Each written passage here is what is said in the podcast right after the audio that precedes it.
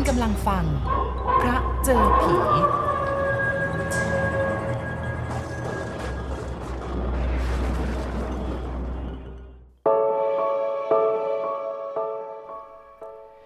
มหาสงครามโลกครั้งที่สองคือหายนะที่ครอบงำโลกทั้งโลกให้ต้องตกอยู่ในสภาวะวิกฤตอันยาวนาน ด้วยความกระหายอำนาจของอดอล์ฟฮิตเลอร์ ผู้นำประเทศเยอรมันเป็นเบื้องต้น คือการจุดระเบิดของสงครามมหาประลัยในครั้งนั้น ก่อนที่ไฟแห่งสงครามจะลุกลามเผาผลาญไปทั่วโลก ญี่ปุ่นได้ตัดสินใจเข้าร่วมรบกับเยอรมัน เปิดฉากรุกรานประเทศ ในแถบเอเชียอาคเนย์ทุกประเทศ ประเทศไทยก็เป็นประเทศหนึ่งที่ถูกญี่ปุ่นรุกราน และจำยอมต้องเป็นพันธมิตรกับญี่ปุ่นอย่างหมดทางเลือก ในเวลานั้นทหารญี่ปุ่นเข้ามาตั้งฐานทัพในประเทศไทย เพื่อทำการรุกรบ และยึดครองประเทศในแถบนี้ ทางรถไฟสายไทยพม่า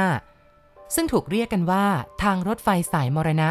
และสะพานข้ามแม่น้ำแคว ที่ญี่ปุ่นสร้างขึ้นนั้น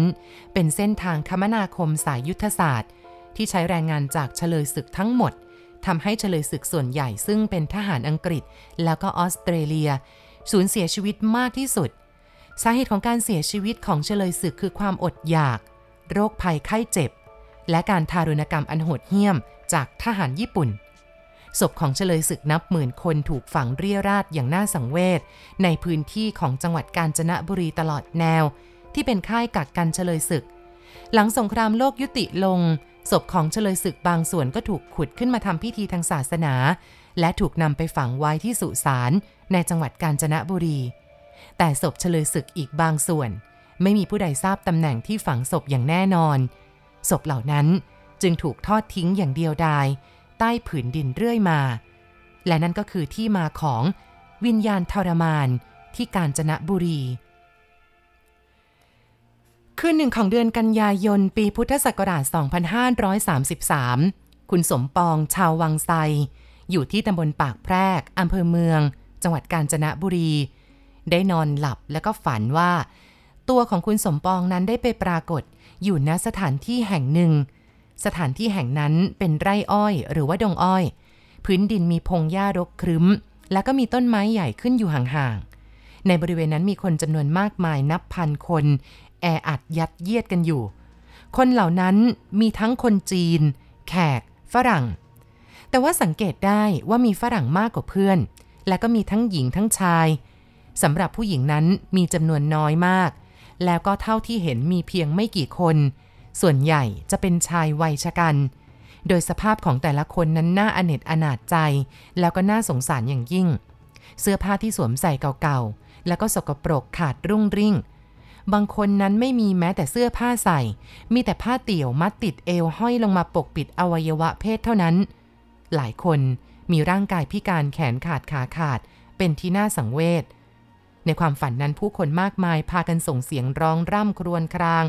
ดังระงมไปหมด เสียงที่คุณสมปองได้ยินนั้นเป็นเสียงที่แสดงถึงความเจ็บปวดรวดร้าวทั้งกายและใจอย่างแสนสาหัส ประหนึ่งว่าคนเหล่านั้น จมอยู่ในห้วงแห่งความทุกข์ทรมาน อย่างสุดพันลนา และท่ามกลางเสียงระเบงเซ็งแซ่มีเสียงร้องบอกมาว่า ช่วยทีเถอะ ช่วยด้วย โดยคนที่พูดนั้นเป็นผู้หญิง แต่งตัวด้วยเสื้อผ้าเก่าๆขาด คุณสมปองเองก็ไม่รู้ว่าเขาเรียกให้ใครช่วย จึงเหลียวไปมองรอบๆตัว แล้วก็คิดว่า มีคนอื่นๆ อยู่ในบริเวณนั้น แต่เขาก็มองไม่เห็นใครนอกจากตัวเองยืนอยู่คนเดียว คราวนี้ถึงได้รู้ว่าผู้หญิงคนนี้ร้องขอความช่วยเหลือจากคุณสมปองนั่นเอง ความรู้สึกของคุณสมปองเวลานั้นมีแต่ความสงสารกลุ่มคนที่อยู่ตรงหน้าอย่างจับจิตจับใจ เพราะเห็นทุกคนกำลังมีความทุกข์เหลือเกิน คล้ายกับเจ็บปวดรวดร้าว และจิตใจเศร้าหมองอย่างที่สุด แล้วก็รู้ขึ้นมาว่า ผู้คนที่เห็นอยู่เนี่ยเป็นคนตายแล้ว แล้วก็ต้องการไปผุดไปเกิด จึงได้บอกพวกเขาไป บอกว่า เอาเถอะ เราจะช่วย เพื่อให้พวกท่านได้ไปเกิด เมื่อพูดออกไปเช่นนั้น แล้วก็ตกใจตื่น แต่ว่าคุณสมปองเองก็ไม่ได้เก็บเอามาคิดอะไร นึกว่าเป็นเพียงแค่ความฝันธรรมดา เพียงแต่ว่าออกจะฝันประหลาดอยู่เหมือนกัน เพราะว่าเป็นความฝันที่จริงจังเอามากๆ เหมือนกับภาพที่เห็นในฝันนั้นเป็นเหตุการณ์ที่เกิดขึ้นจริง ที่นี่คุณสมปองเองกลับมานึกทบทวนถึงความฝันในคืนนั้น ก็ยังคงคิดเล่นๆว่า นี่เราคงจะไปเห็นนรกมาซะแล้วกระมัง เนื่องจากว่าคนทั้งหมดที่เห็นนั้นเป็นพวกวิญญาณแน่นอน เพียงแต่ว่าสภาพภูมิประเทศในฝัน เป็นสถานที่ในโลกนี้ และคลับคล้ายคลับคลาว่าน่าจะเป็นแถวเมืองการนี่แหละ ฝันครั้งแรกคุณสมปองเองก็ไม่ได้นำมาใส่ใจอะไร จนกระทั่งอีกหลายวันต่อมาก็เกิดฝันเหตุการณ์เหมือนเดิมขึ้น นั่นคือฝันเห็นกลุ่มคนเดิม สถานที่เดิม อยู่ในสภาพทุกทรมานเหมือนเดิมทุกอย่าง พวกเขามาปรากฏให้เห็นก็เพื่อมาขอความช่วยเหลือ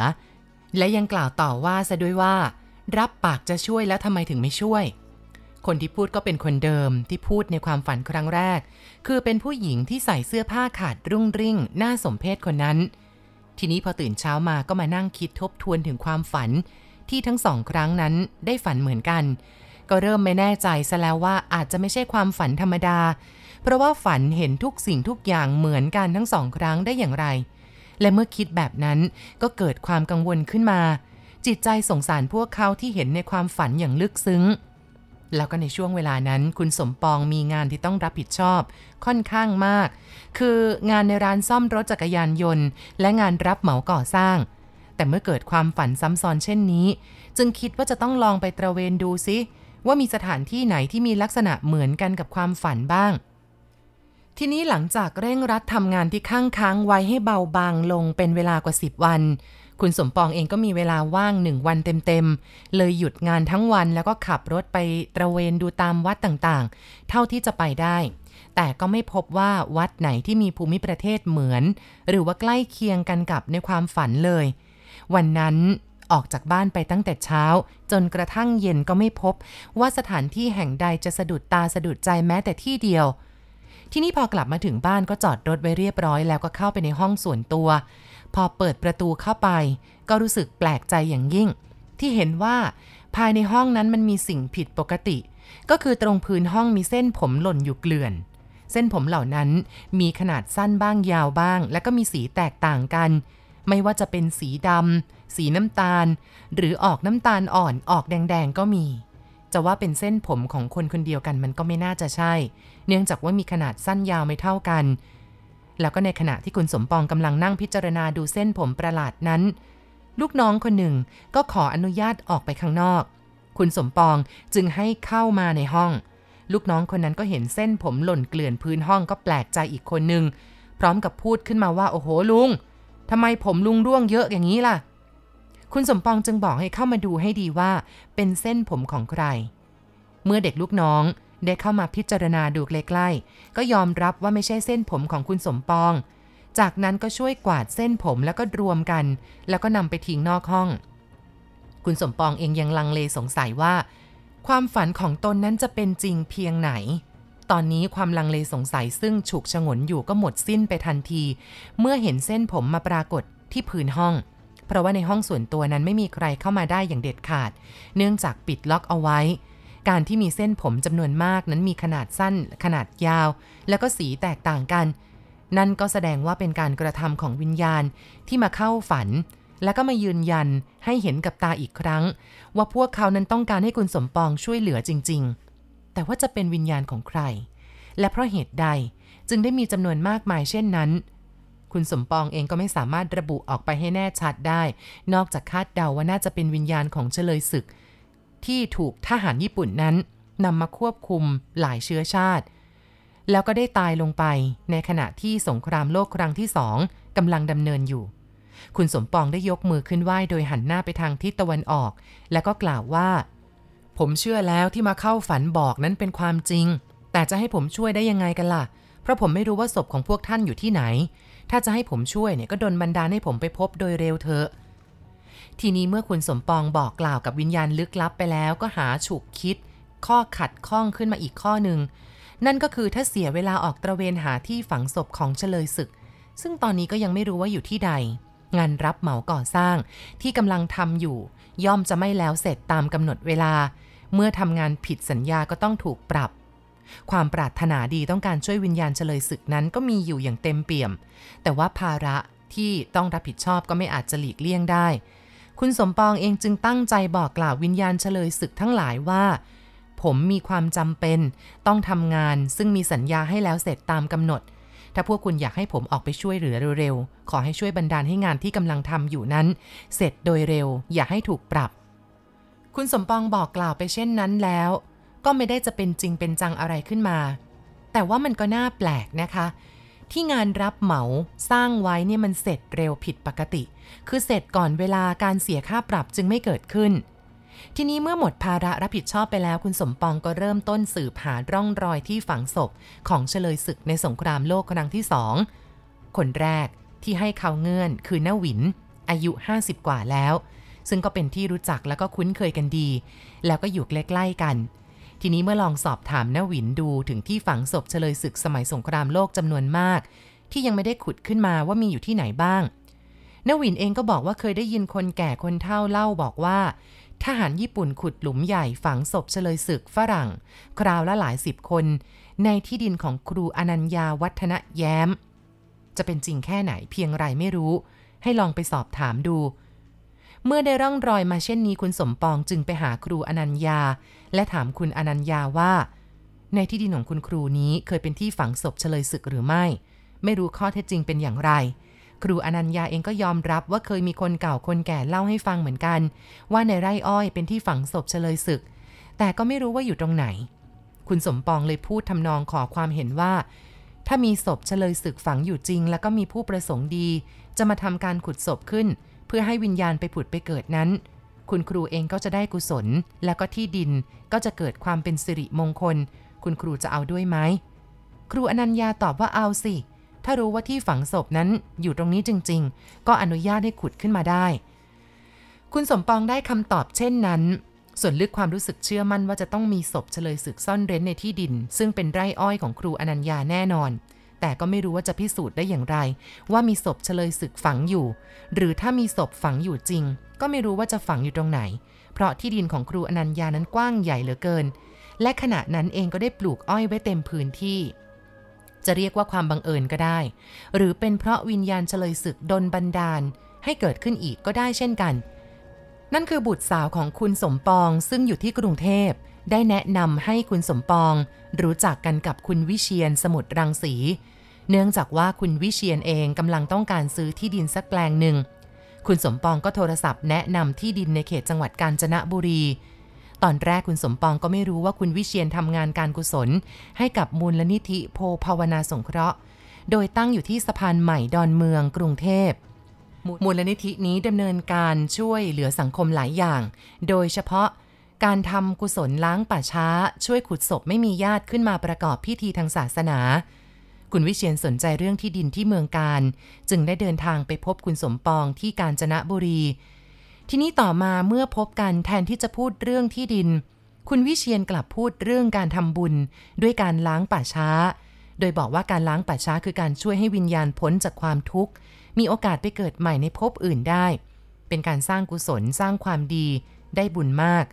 คุณวิเชียนยังบอกอีกว่า เมื่อก่อนนี้มีฐานะลำบาก จะเรียกว่าเข้าขั้นยากจนเลยก็ได้ แต่ว่าหลังจากมาสร้างกุศลด้วยการทำงานล้างป่าช้า ฐานะได้เปลี่ยนแปลงไป ในทางที่ดีขึ้นเรื่อยๆ จนกระทั่งร่ำรวยเชกเช่นในปัจจุบัน เมื่อคุณสมปองได้ยินคุณวิเชียนพูดเช่นนี้ ก็เท่ากับตรงจุดประสงค์ของตนที่ต้องการช่วยวิญญาณเฉลยศึก จึงได้บอกให้คุณวิเชียนทราบเรื่องวิญญาณเฉลยศึกมาขอความช่วยเหลือ คุณวิเชียนก็ยินดีให้ความร่วมมือเต็มที่ แต่ว่าคุณสมปองจะต้องติดต่อกับครูอนัญญาเจ้าของที่ให้เรียบร้อยก่อน นั่นคือทางฝ่ายเจ้าของที่จะยอมไถอ้อยออกจากบริเวณขุดค้น หาศพจนหมด โดยไม่คิดมูลค่าไหม ข้อ 2. ฝ่ายเจ้าของที่ต้องเซ็นชื่ออนุญาตให้เข้าไปทำการล้างป่าช้า โดยถูกต้องตามกฎหมาย หากเจ้าของที่ยอมตกลง ทางคุณวิเชียนก็จะติดต่อกับมูลนิธิ เพื่อมาดำเนินงานต่อไป เจตนาช่วยวิญญาณทรมานของเหล่าเฉลยศึกของคุณสมปอง เริ่มปรากฏเป็นรูปร่างชัดเจนขึ้นมาแล้ว งานซึ่งดูยากแสนยากในตอนแรกก็ลุล่วงไปอย่างไม่น่าจะเป็นไปได้ เหลืออยู่แต่ว่าคุณครูอนัญญาจะยอมไถอ้อยจำนวนไม่น้อยทิ้งไปง่าย ๆ หรือ เพราะถ้ายินยอมก็เท่ากับไถเงินทิ้งทันที และข้อสำคัญยิ่งกว่าอื่นใด นั่นก็คือมีศพของเฉลยศึกถูกฝังซุกซ่อนอยู่ใต้พื้นดินในไร่อ้อย จริงหรือ คุณสมปองได้ติดต่อไปที่ครูอนัญญา บอกเล่าให้ฟังว่า สามารถติดต่อกับมูลนิธิที่จะมาขุดค้นหาศพเฉลยศึกได้แล้ว เพียงแต่คุณครูอนัญญาจะยินยอมให้ขุด โดยมีข้อตกลงอนุญาตสองข้อดังกล่าวหรือไม่ ครูอนัญญาก็ไม่ขัดข้องเรื่องอนุญาต ให้ไปขุดค้นหาศพเฉลยศึก แต่ว่าก็ได้ตั้งคำถามกับคุณสมปองบอกว่า ถ้าถ้าเกิดว่าไม่มีศพฝังอยู่ล่ะ การไถอ้อยทิ้ง ก็เท่ากับไถทิ้งฟรีๆเท่านั้นเอง คุณสมปองจะต้องหาวิธีทำให้มั่นใจก่อน ว่ามีศพเฉลยศึกถูกฝังอยู่จริง คุณสมปองจึงติดต่อกับคุณวิเชียน ทางคุณวิเชียนและมูลลนิธิก็ได้ส่งผู้ประทับทรงเซียนมาตรวจดู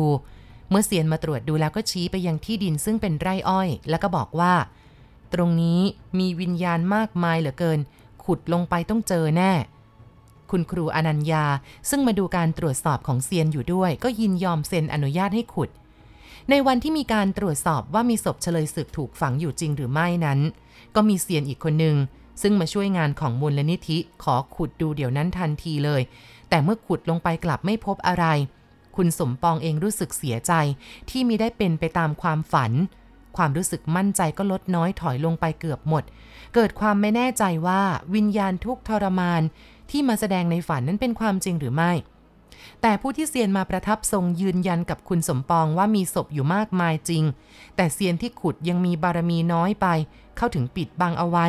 ให้หาเลิกยามที่เหมาะสมก่อน จึงค่อยลงมือขุด คุณสมปองจึงค่อยมีกำลังใจขึ้น การหาเลิกยามวันดีได้วันที่ 14 พฤศจิกายน ปีพุทธศักราช 2533 เวลา 9 นาฬิกา คณะขุดศพล้างป่าช้าของมูลนิธิโพภาวนาสงเคราะห์ ก็ได้เดินทางมาที่ไร่อ้อยของคุณครูอนัญญา ซึ่งก็มีการประกอบพิธีเส้นสวงสักการะต่างๆ แล้วอัญเชิญเซียนซือกับเซียนโซจือ มาประทับทรง จากนั้นเซียนทั้งสองท่าน ก็ได้นำธงไปปักไว้ณที่ที่มีศพอยู่ใต้ดินเซียนได้ให้คุณสมปองเป็นคนลงมือขุดเป็นคนแรกเพื่อเอาเลิกเอาชัยก่อน และก่อนลงมือขุดคุณสมปองก็อธิษฐานว่า ถ้าทุกสิ่งทุกอย่างเป็นจริงดังความฝัน ท่านทั้งหลายที่เป็นเฉลยตามเหตุการณ์ที่เกิดขึ้นมาแล้วจริง ก็ขอให้ขุดพบพวกท่านเถิด เพื่อเราจะได้นำท่านไปสู่สุคติ จากนั้นคุณสมปองก็ลงมือขุด คือขุดลึกลงไปประมาณสองฟุต ปรากฏว่าพบกับโครงกระดูกเป็นศพแรก ทุกคนที่มาร่วมงานกันในวันนั้นต่างชยโยโห่ร้องด้วยความปิติยินดี เพราะว่าในความเป็นจริงนั้นมันได้เกิดขึ้นแล้ว การขุดค้นหาศพใต้ดินก็ได้ดำเนินการต่อไป ในวันแรกเซียนได้ปักธงลงสองแห่ง เมื่อขุดลงไปก็พบโครงกระดูกมนุษย์ ถูกฝังรวมอยู่ในหลุมขนาดใหญ่ หลุมเดียวกันมากมาย และเมื่อขุดจุดที่สองก็พบโครงกระดูกเช่นเดียวกัน และเมื่อรวมโครงกระดูกทั้งสองหลุมนับได้ทั้งหมด 104ศพวันที่สองขุดโครงกระดูกขึ้นมาได้อีกร้อยเก้าศพ วันต่อๆมาก็ขุดขึ้นมาได้เรื่อยๆ อีก 200 กว่าศพ เมื่อขุดขึ้นมาได้ทั้งหมดมีประมาณ 600ศพ การขุดค้นหาก็จำเป็นต้องหยุดลงแค่นั้น เมื่อกรมศิลปากรมีคำสั่งให้ยุติการขุด โดยอ้างว่าอาจจะเป็นโครงกระดูกของเฉลยศึก ในสมัยสงครามโลกครั้งที่สองซึ่งก็ถือว่าเป็นวัตถุโบราณหรือทรัพย์สินแผ่นดิน ทางการจะต้องนำไปวิจัยและเก็บไว้ให้คนรุ่นหลังดู สำหรับโครงกระดูกศพที่ขุดขึ้นมาได้ก่อนนั้นถูกส่งไปเก็บไว้ณที่ทำการมูลนิธิโพภาวนาสงเคราะห์ และได้รับการชาปนกิจส่งวิญญาณต่อไป คุณสมปองชาววังไซได้ดำเนินการช่วยเหลือวิญญาณเฉลยศึกมาได้จำนวนหนึ่งตามความฝันสำเร็จลงแล้ว เป็นความปิติยินดีที่ได้ประกอบกรรมดีช่วยเหลือเพื่อนมนุษย์ ซึ่งแม้จะเหลือแต่วิญญาณก็ตามทีสำหรับโครงกระดูกของผู้ตายจำนวนมากมายที่ขุดค้นขึ้นมาได้ แม้จะไม่อาจสรุปอย่างเป็นทางการได้ว่า เป็นโครงกระดูกของเฉลยศึกชาวต่างชาติ เมื่อครั้งสงครามโลกครั้งที่สองใช่หรือไม่ แต่ก็น่าเชื่อว่าคงจะเป็นโครงกระดูกศพเฉลยศึกอย่างแน่นอน เพราะไม่เคยมีหลักฐานใด ๆ ปรากฏ ว่ามีผู้คนจำนวนมากมายหลายร้อยคนเสียชีวิต แล้วก็ถูกนำไปฝังรวมกันอยู่ในหลุมศพเดียวกัน เพราะฉะนั้น โครงกระดูกที่ขุดขึ้นมาได้ น่าจะเป็นอื่นไปไม่ได้ นอกจากโครงนั้นเป็นโครงของเฉลยศึกอย่างแน่นอน